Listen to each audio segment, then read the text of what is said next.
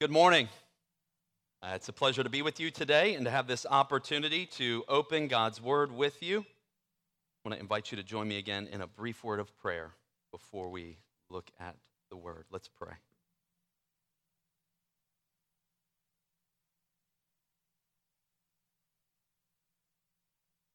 Lord Jesus, we pray that you would grant us grace to trust you more through this time. Heavenly Father, pour out your grace on us to give us hearts to hear, eyes to see. We might look upon the Lord Jesus Christ and see in him your glory revealed to mankind, and that we would cast ourselves fully upon him as the Savior of mankind and as our Lord. We pray this in Jesus' name. Amen. All right, friends, I want to invite you to turn with me in your Bibles to Genesis chapter 34. If you're using the Bible that we've provided, you'll find the passage on pages 28 and 29. As always, I want to encourage you to open to the passage so that you can follow along when I read it in a few moments. And I want to encourage you to keep your Bible open because we're going to be looking often at the passage uh, this morning. I've always been very interested in my own genealogy, my own family history. Uh, not interested enough at this point to take action and to start actually tracing my family history and learning about the people who went before me, but I, I assume that's something I'll do at some point.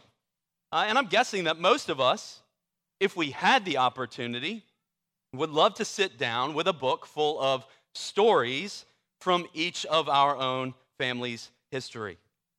And I'm sure if we did, we'd find, find all sorts of interesting things. We'd probably find stories of chance meetings that changed lives.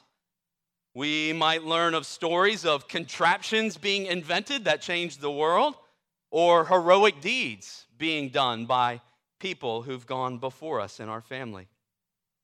At the same time, I'm also sure that at some point in each of our family histories, we'd encounter genuinely evil acts. The type of acts that make us close the book or avoid bringing attention to that specific person that we are descended from.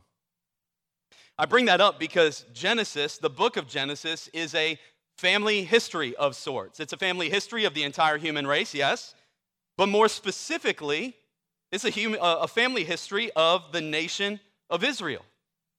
It's a story of how they came to be and who they came to be through.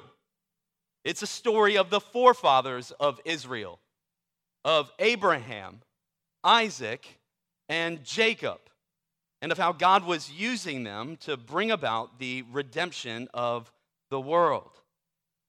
And just as every family history surely has dark chapters in it, so Israel's family history had dark chapters.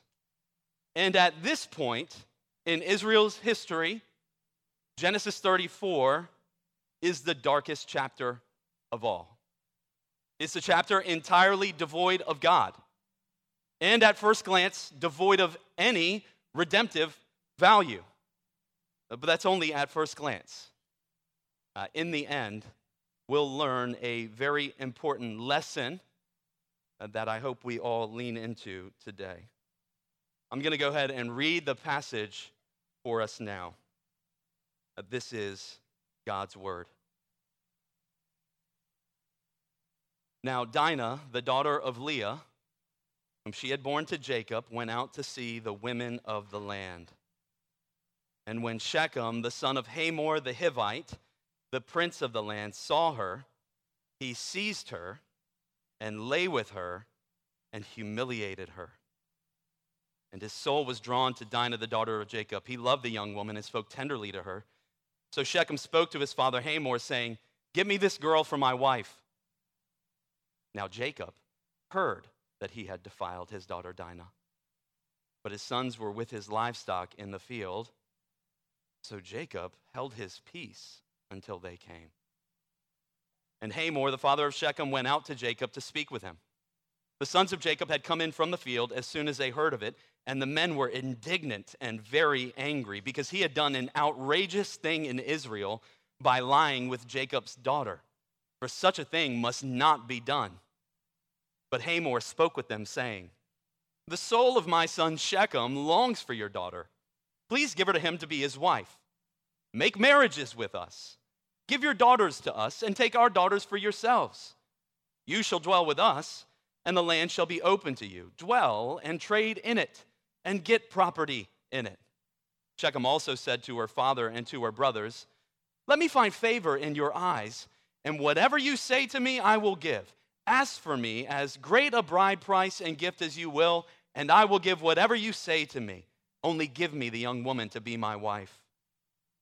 The sons of Jacob answered Shechem and his father Hamor deceitfully because he had defiled their sister Dinah.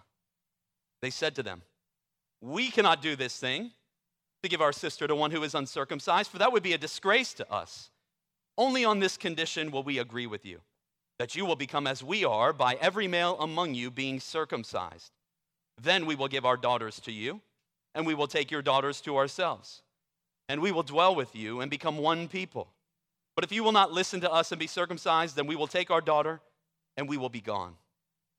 Their words pleased Hamor and Hamor's son Shechem, and the young man did not delay to do the thing because he delighted in Jacob's daughter. Now he was the most honored of all his father's house.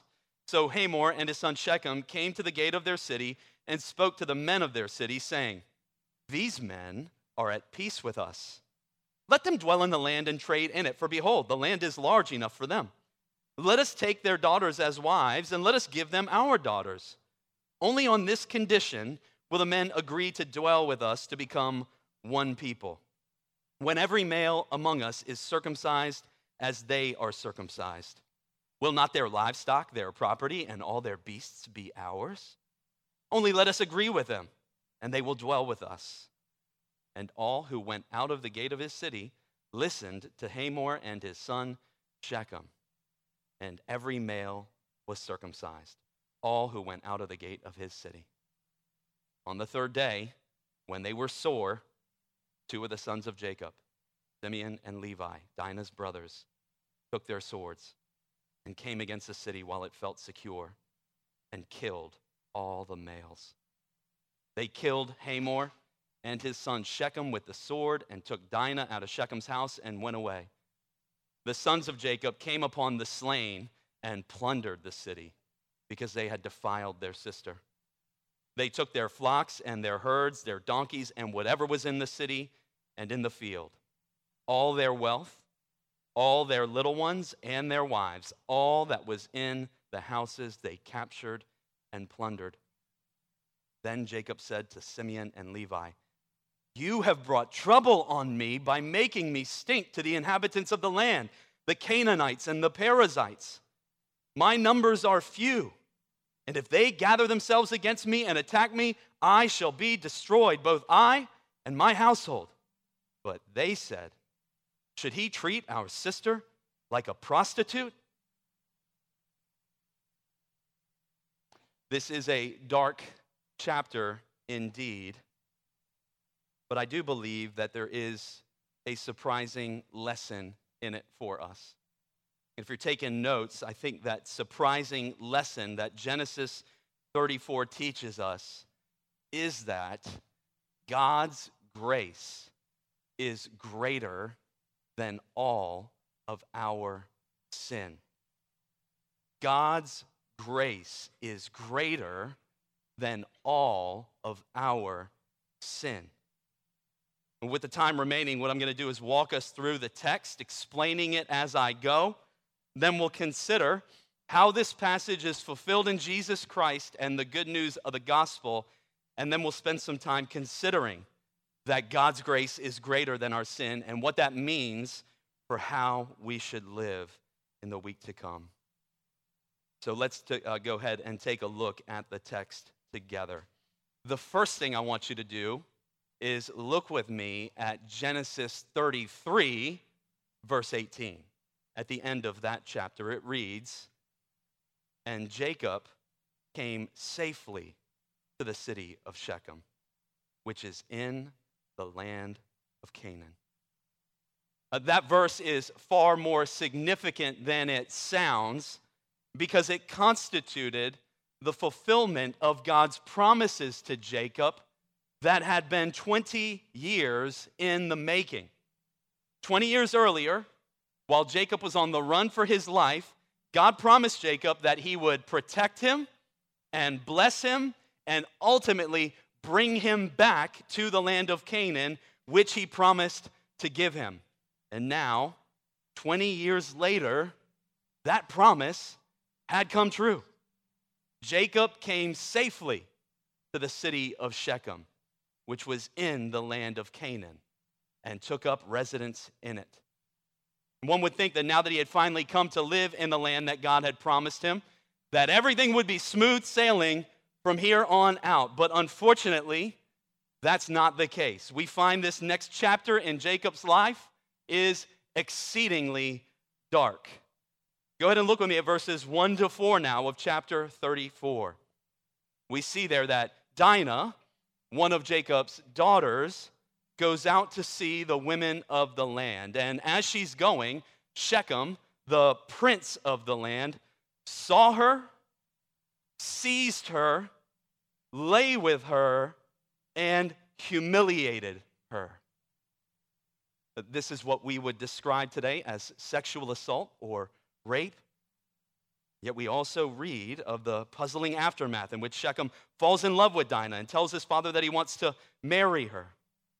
Uh, we, we don't need to linger long on this account to grasp the wickedness of it.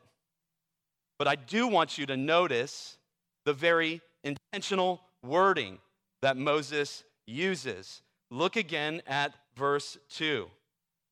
Look at what Shechem does. First, Shechem saw her, then he seized her or took her, then he sinned against her. Same wording, same trajectory is used of Eve's sin in the garden. She saw the fruit, she seized the fruit or took the fruit, then she ate the fruit and sinned. We see the same pattern multiple times in Genesis, referring to sins that people commit. I think Moses wants us to see a connection between this account and Genesis uh, 3, where, uh, uh, where Eve sins. He wants us to see the effects of that first sin working themselves out here. The world is still under the curse of sin. And in a world under the curse of sin, terrible things happen. Things like what happened to Dinah here. And unfortunately, things get even worse. Look at verse 5 and following. Now, Jacob heard that Shechem had defiled his daughter Dinah. You just hit pause right there. You, you would expect at this point that when a father hears about his daughter being raped, that he would be livid, to say the least. That he would spring into action to defend his daughter's honor. That he would go and bring justice, a, a justice in right measure to this man who did that. But that's not what Jacob does at all. Look at verse 5 again. But his sons were with his livestock in the field. So Jacob held his peace until they came. He didn't do anything. And lest we think it's because he was wisely restraining himself from doing something foolish in anger, we're going to see that he never does anything, never says anything, never confronts the man who did this to Dinah. Look in verse 6. Hamor, Shechem's father, comes to Jacob to discuss Shechem's marriage to Dinah, and that conversation continues from verse 8 all the way to verse 24. And not once, not once does Jacob say anything to them about what Shechem did.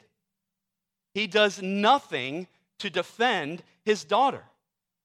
And I think that's why you go ahead and look back at verse 1 of chapter 34 that Moses introduces Dinah as the daughter of Leah. We learned in earlier chapters that Jacob did not love Leah. Jacob hated Leah. He loved his wife Rachel more than Leah, and he loved his son Joseph, who came from Rachel, more than his children through Leah, Dinah included. Jacob's sinful favoritism has manifested uh, itself in a calloused, hard heartedness towards the well being of his very own daughter. Now, he's shown up by his sons, who in verse 7 hear about what's happened to Dinah and immediately come home from shepherding the flock. They are rightly indignant and very angry at what had happened. But lest we think her brothers will be the heroes we need, we're going to see that their anger quickly metastasizes into bloodthirsty revenge. This dark chapter is only going to continue getting darker and darker. And we see that clearly in the rest of the chapter. In verses 8 to 12, Hamor and Shechem come to negotiate the marriage of Shechem and Dinah. They tell Jacob and his sons to basically become one people with them, right? We'll marry your daughters, you can marry our daughters. Not only that, there will be financial incentives too. You can live in the land and you can trade here and you'll become prosperous. I think that's all that's uh, implied here. And we see in verse 12 how lucrative this could have been for Jacob and his sons because Shechem, the prince of the land, basically says, Name your price. I'll give you whatever you want for Dinah. But what I want you to also notice is what Hamor and Shechem never say. They never say, sorry. They never apologize. Shechem never pleaded for Jacob to forgive. There's no indication whatsoever that they even think they've done anything wrong. Hamor and Shechem are as hard hearted as Jacob is. They think it's just okay for them to take women whenever they want, to seize them, to lay with them, and to humiliate them according to their good pleasure. And then Jacob's sons respond to their offer, and things go from bad to worse. After reading that Jacob's sons were angry about what happened to their sister, you know, we're left hoping that maybe they're going to bring some light to this dark chapter, but Moses wants us to know that they are not the heroes we are looking for. Look at verse 13. The sons of Jacob answered Shechem and his father Hamor deceitfully. Like father, like sons. Jacob, the deceiver, has raised sons who are deceivers. And the offer they're about to make is a large scale, deceptive plot to exact revenge on Shechem for what he's done. They tell Hamor and Shechem that they can't give their sister to, uh, to, to someone who is uncircumcised. Just got to understand a bit of the backstory of what's going on there. Back in Genesis 17, God made a covenant with Abraham Jacob and his sons, the forefather of Jacob and his sons. And he made a covenant with Abraham that he would be Abraham's God, and Abraham and his offspring would be his people. And the sign of that covenant to show that you were participating in that covenant was circumcision.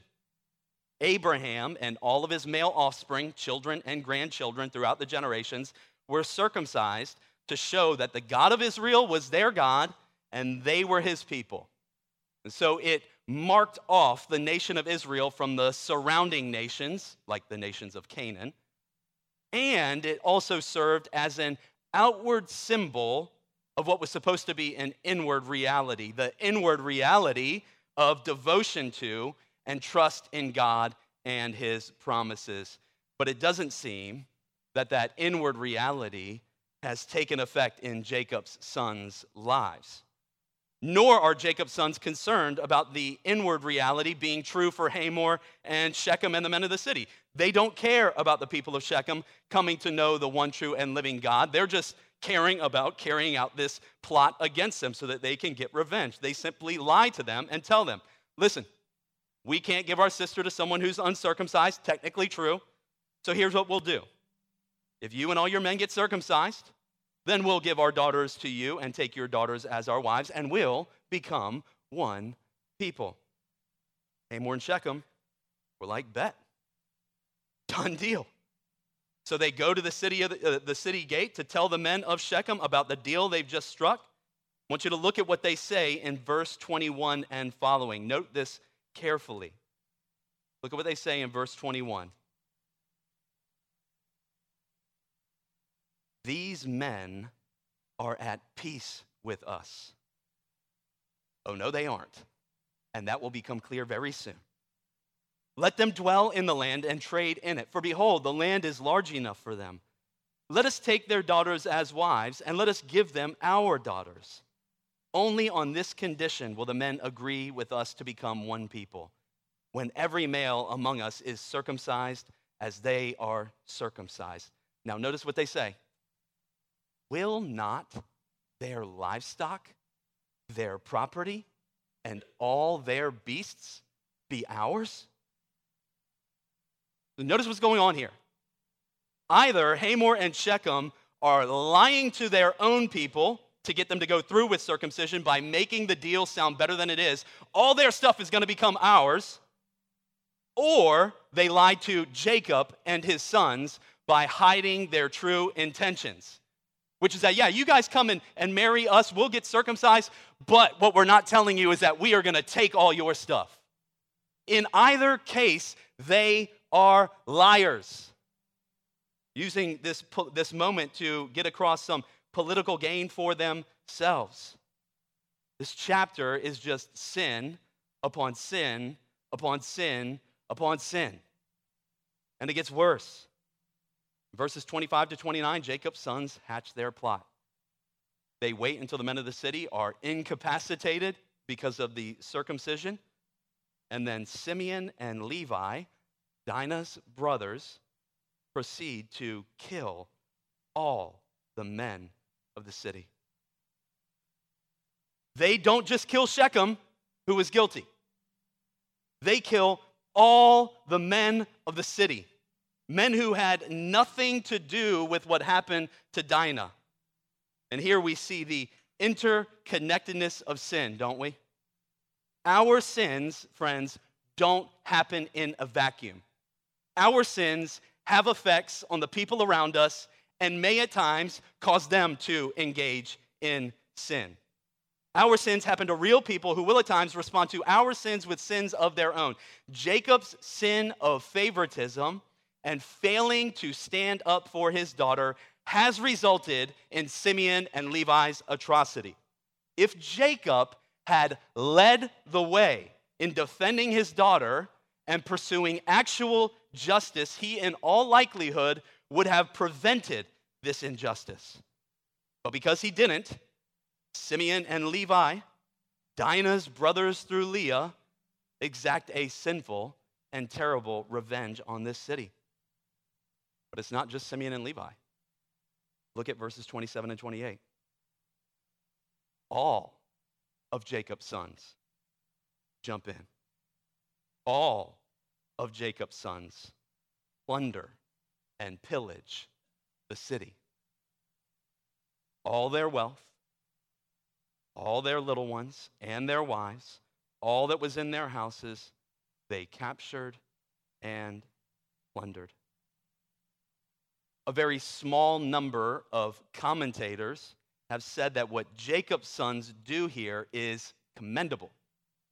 And that they, they say that they are examples of holy zeal and protecting the purity of God's people. Uh, but I just don't think that's the case at all. Not only is Moses clear that they deceived the men of the city, and, and he wants to see their deception in the line of Jacob's deception, who was also sinning when he deceived the people who went before him. Not only that, their revenge is wildly out of proportion to the sin committed. God is clear later in his law that eye for an eye in order to protect people from going above and beyond and exacting bloodthirsty revenge on people who have wronged them. A, a perfect example is this chapter here. Their revenge is wildly out of proportion to the sin committed. And we'll see later in Genesis 49 when Jacob is at the end of his life and he is pronouncing divine blessings on each of his children, he recalls this event and he explicitly condemns Simeon and Levi's actions. In their anger, they hamstrung oxen. In their anger, they plundered the city. Oh, keep my soul from ever coming into their counsel. That's what Jacob says about Simeon and Levi. What they do here is terrible. We just have to remember that the promises God made to Abraham, Isaac, and Jacob included the promise that they would bring blessing to the nations. They would be the ones to declare God's glory before the watching world. And yet we find that the people who were to bring that blessing have instead brought the sword in a bloodthirsty rage and have pillaged and plundered the city. This dark chapter ends on a dark note. Look at verses 30 and 31. Jacob responds in self interested fear. You have made me stink to the inhabitants of the land. If they gather against me and attack me, I shall be destroyed. He's apparently forgotten that God has already promised to be with him and to protect him. He's forgotten that now. Now that there's trouble that you've caused me, I don't know what's going to happen. These people are going to attack me and kill me. He's forgotten that God has promised to protect him, and he's still completely unconcerned for his daughter and what has happened to her. He only cares about how their actions have affected him, which is why it's not surprising that Simeon and Levi respond the way that they do. Should he treat our sister like a prostitute? I mean, it's just like, an unbelievable way to end the chapter. But in an appropriate way, in one sense, because of how dark this chapter ends, or how dark this chapter is, that it would end this way. But the sons are basically saying to their dad, You did nothing. You did not. You didn't do anything to protect her. What are we supposed to do? Which doesn't at all excuse what they've done. But it's like punching him in the face. Dinah was treated like a prostitute, and you just stood by and did nothing how this chapter ends. This chapter is sin and darkness through and through. You have Shechem sexually assaulting Dinah. You have Jacob not caring that his own daughter has been raped. You have Shechem and Hamor completely unconcerned about acknowledging the sin that Shechem has committed. You have Jacob's sons walking in his own footsteps, deceiving Hamor and Shechem with their plot. You have Shechem and Hamor hiding their greedy intentions from Jacob. You have Jacob's, uh, Jacob's sons bloodthirsty and greedy rage, and you have Jacob's self interest and fear. I mean, I, I, I, I've been reading this passage and I'm looking for light, and there is no light. It's only darkness through and through.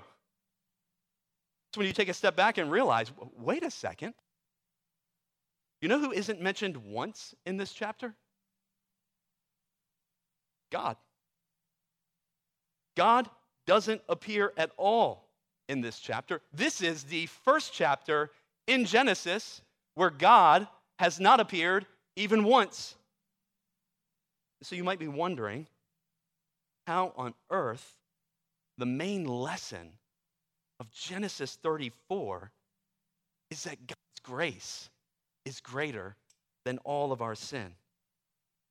But I think ultimately, that was the lesson for the nation of Israel and still is the lesson for us today. I mean, you see, as the nation of Israel would later learn about their family history and the people who went before them, as they would later read and hear stories about their forefathers, they would have heard of stories of heroic deeds, like Abraham rescuing Lot, or David beating Goliath. They would have heard about victories in battle and the building of temples and the, the, the glory of God's presence filling the temple among them, showing that He was their God and they were His people. But subtly, what would have happened is that the belief would have begun to settle into their hearts that there was something in them that was special. There was something in them that made them better than the nations around them, something in them that caused God to choose them over the nations like the nations of Canaan and the Perizzites and Hivites and Hittites and Jebusites. But when they came to Genesis 34, they would have faced the cold, hard fact that apart from God's grace, they were no different than the nations around them.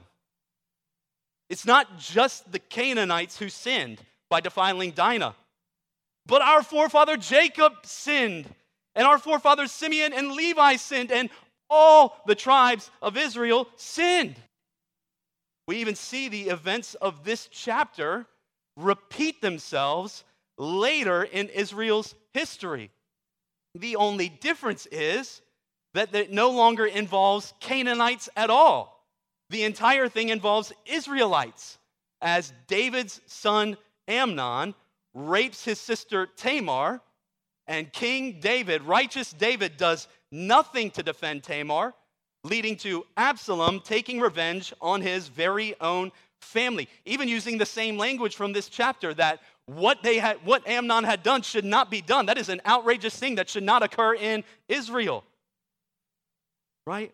It's not just the nations who are in need of God's grace, but Israel who is in need of God's grace.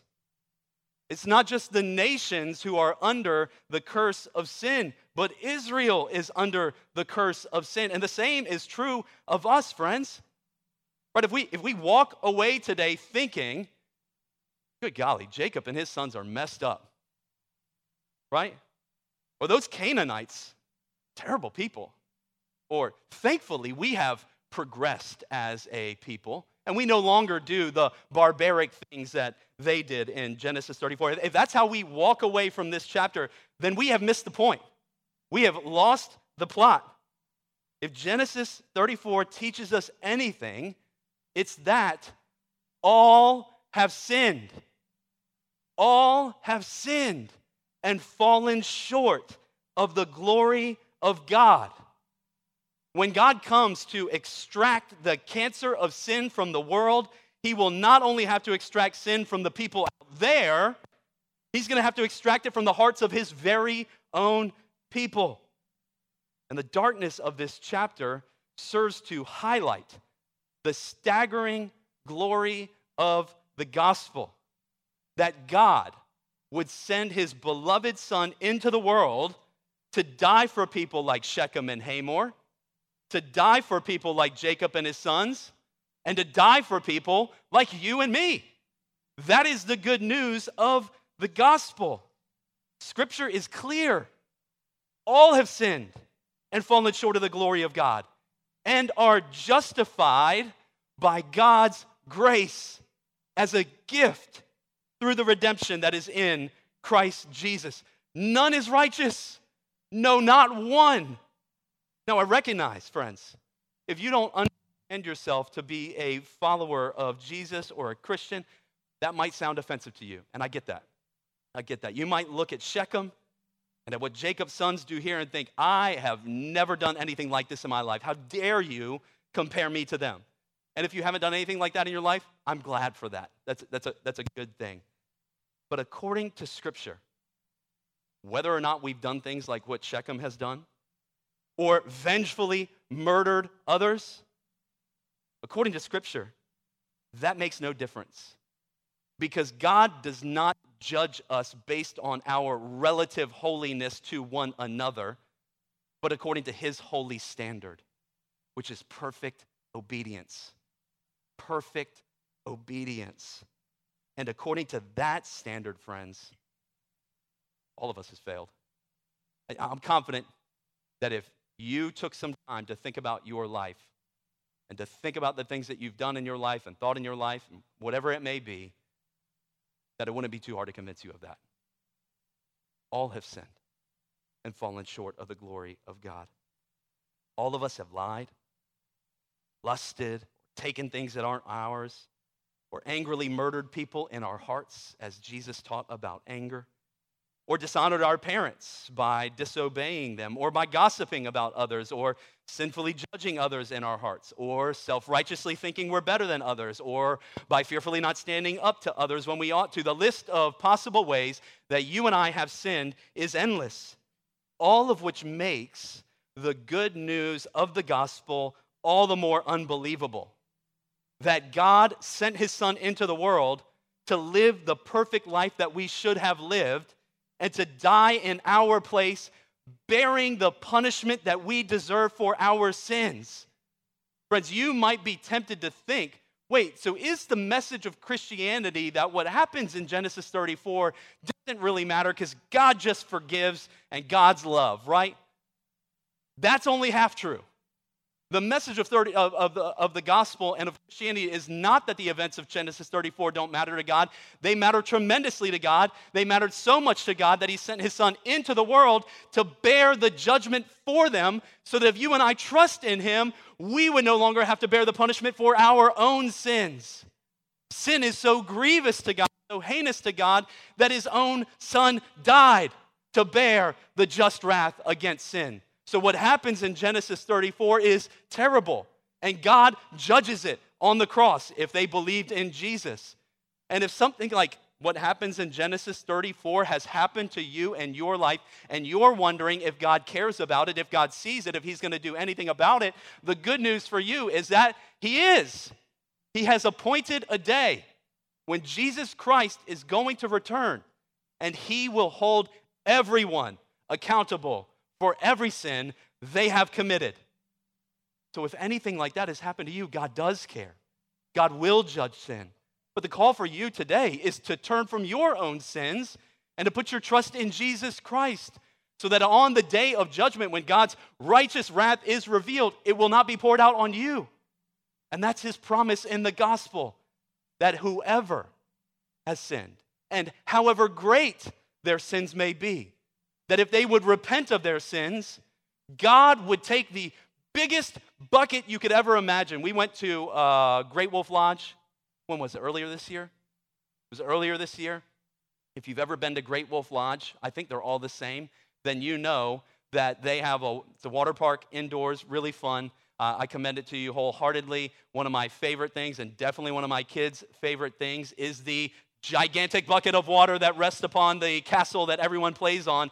And that bucket fills up with water. I have no idea how many gallons are in this thing. I mean, there must be an Olympic pool of water in this bucket. And it fills up and fills up and fills up. And then you start to hear this alarm bell going off, which signals to you that the bucket is about to be poured out. And then all the kids bum rush to the area. They stand underneath the bucket, and it's just like, goosh just tons of water.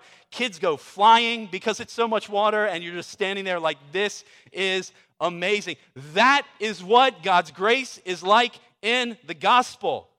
He pours that thing out, and you get overflowed, knocked down. His grace abounds to you and me in Jesus Christ.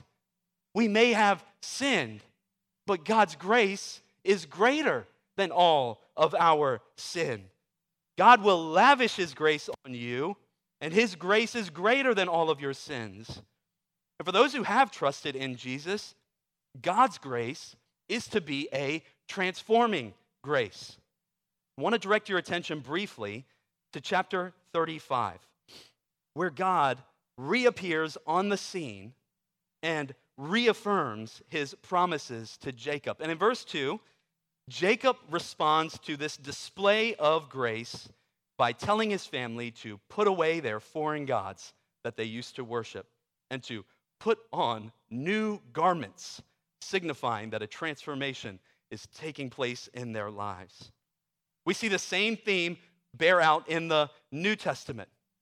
Those who've experienced God's staggering, forgiving grace are to be transformed in their thinking and living. And one particular area that I see in Genesis 34 that we should think about being transformed in is in our romantic relationships. Really? That's what? Genesis 34, transforming our romantic relationship. What are you talking about, John? How, how does that possibly? Here, bear with me. I'm guessing that wasn't an application that you expected from this chapter, but I, I, I think it's there nonetheless. This chapter establishes a theme of sorts, a pattern that appears again and again throughout the rest of Scripture. In verses 8 to 12, Hamor offers Jacob and his sons the ability to freely marry the women of Canaan, and the men of Canaan would marry the women of Israel, and together they would become one people. That description, one people, should catch our attention because the last time we saw it was when the one people of the world built the Tower of Babel and were judged by God for it. God then called out of that one people, Abraham, to make a new nation of people through him, uh, to make a new nation of people through Abraham who would be distinct from the nations around them. And here, the people of Israel are being tempted to give up that distinction and that relationship with God by intermarrying with the nations around them.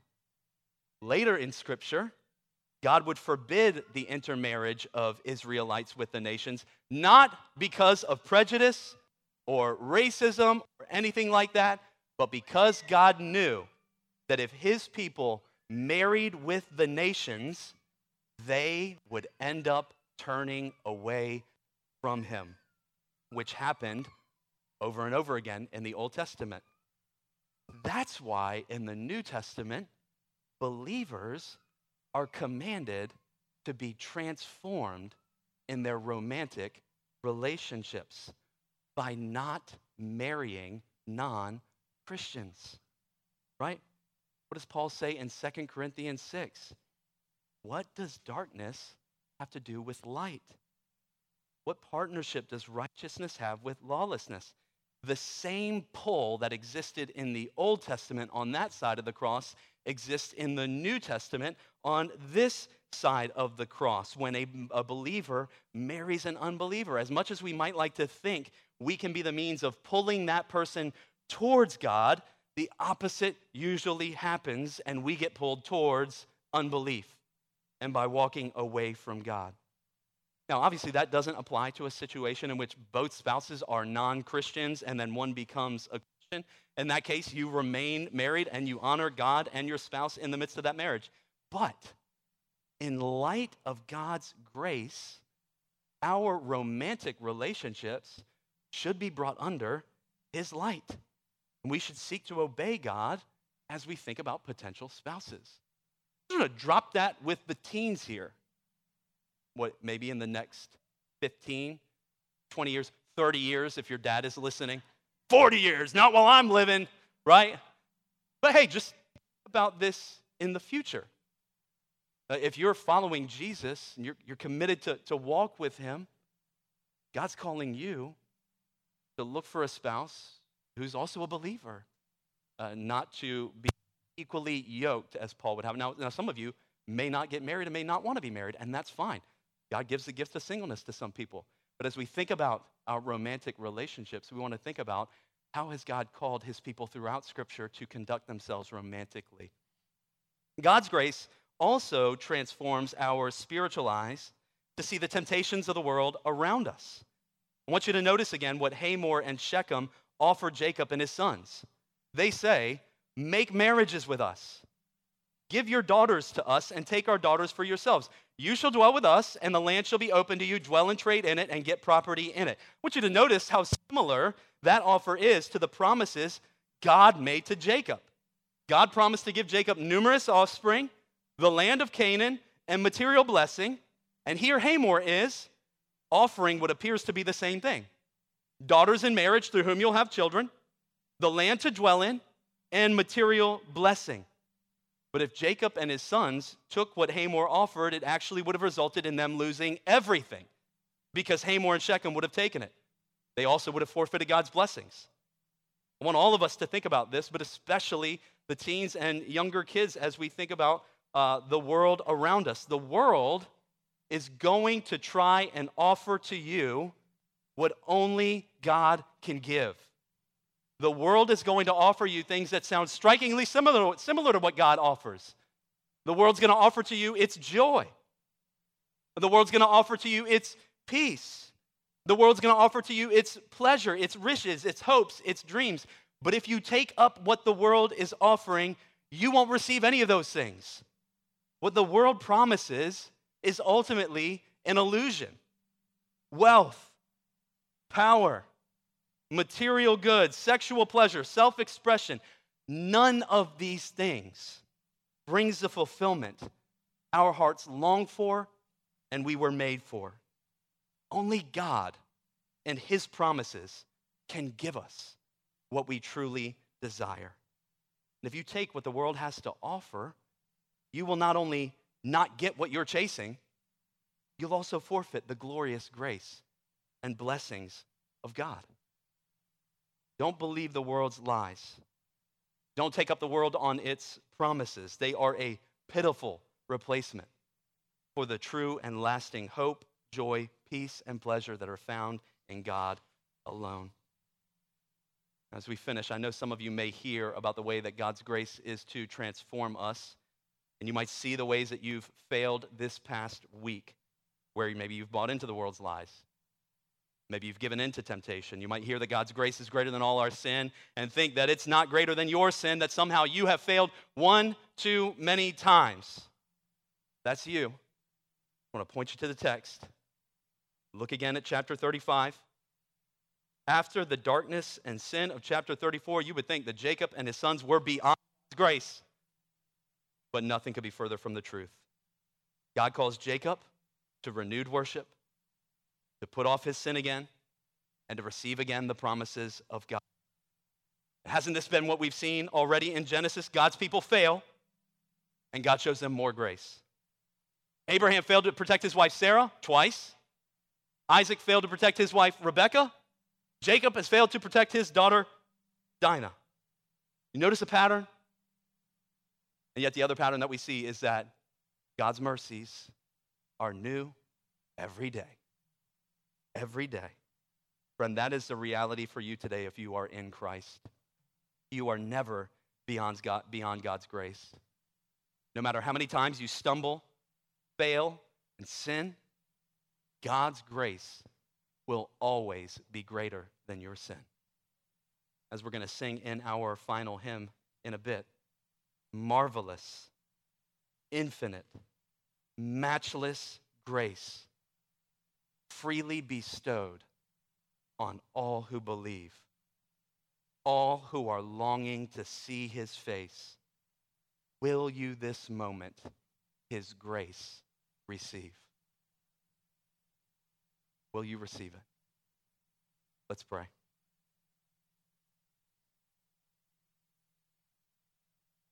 Heavenly Father, we thank you for your grace. We pray that you would help us to believe and live as though your grace is greater than our sin and transform us by your grace, that we would live in a way that honors you, uh, to your glory and our everlasting good. In Jesus' name, amen.